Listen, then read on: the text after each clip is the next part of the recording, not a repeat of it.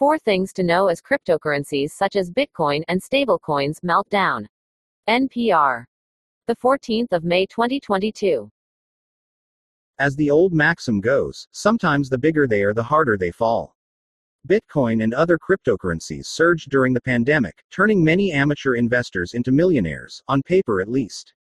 Bitcoin, for example, hit to an all time of nearly $68,000 in November. Today, it's trading at less than half that amount as part of an intense sell off that has accelerated in recent weeks. It's been even worse for an area of cryptocurrencies called stablecoins, in particular one called Terra USD that has tumbled hard. Here's a look at what's going on. So, why are cryptocurrencies down so much? Put simply, cryptocurrencies got caught up in the maelstrom affecting broader markets. Stocks, bonds, and other assets have tumbled in recent weeks as investors fear the Federal Reserve will need to raise interest rates aggressively to fight inflation, raising the prospect of a recession.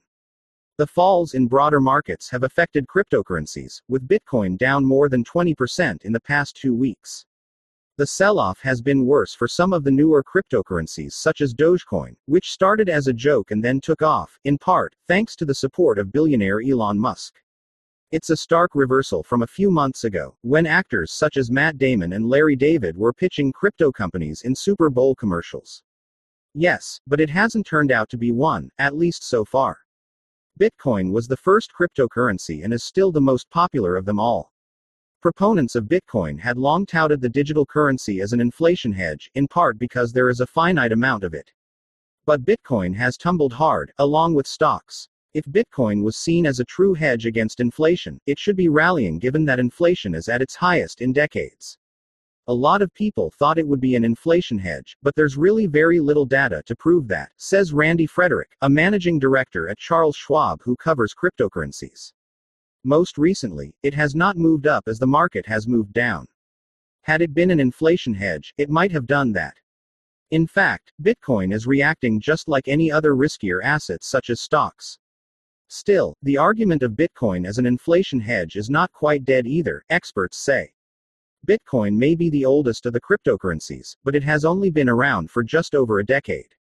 That means analysts don't have a lot of historical data. Frederick, for instance, says we'll know a lot more about how Bitcoin behaves through more market cycles.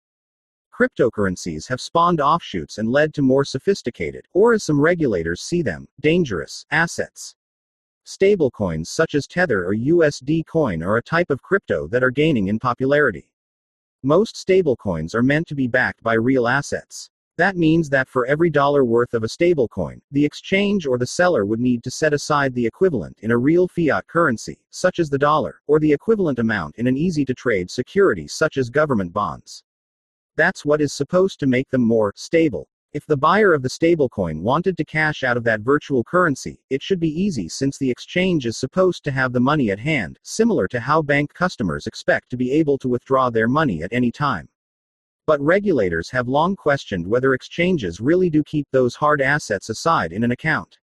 Moreover, stablecoins have created their own offshoots. One of them, Terra USD, has run into big trouble in recent days. Terra USD is known as an algorithmic stablecoin because it relies on financial engineering to maintain the one to one peg between the stablecoin and the backup assets. Terra USD is even pegged to another cryptocurrency called Luna. The stablecoin cratered to 14 cents as of Friday, well below the $1 it should theoretically be fetching. Pat Tschosik, a senior portfolio strategist with Ned Davis Research, says TerraUSD's troubles could be part of a potential winnowing of cryptocurrencies. It's still really young, he says, of crypto. You know, this is still a developing area. There is going to be speculation. There is going to be booms and busts along the way, and this is all still new. More broadly, the outlook for cryptocurrencies will likely continue to be tied to broader market sentiment. But the falls in cryptocurrencies and the collapsing value of Terra USD stand to alarm policymakers such as Treasury Secretary Janet Yellen and Securities and Exchange Commission Chair Gary Gensler. That may lead to more regulation of cryptocurrencies in general. Sustained falls in cryptocurrencies could also raise doubts about the future of the virtual money more broadly, just when there had been signs that it was trying to mature, with more and more professional investors starting to trade them.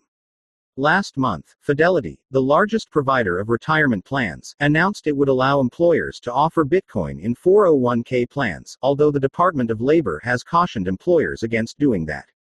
Still, cryptocurrencies also have a lot of fanatical followers who are used to steep sell offs and reversals, and many of them believe that this is a short term decline. Tschosik from Ned Davis Research, for example, is long term bullish on Bitcoin, he says. We still see the acceptance of it continuing to expand. He points to millennials, for example, who want to invest in cryptocurrencies because they seem as, as a legitimate option. Not everybody agrees, however, leaving the future of cryptocurrencies uncertain.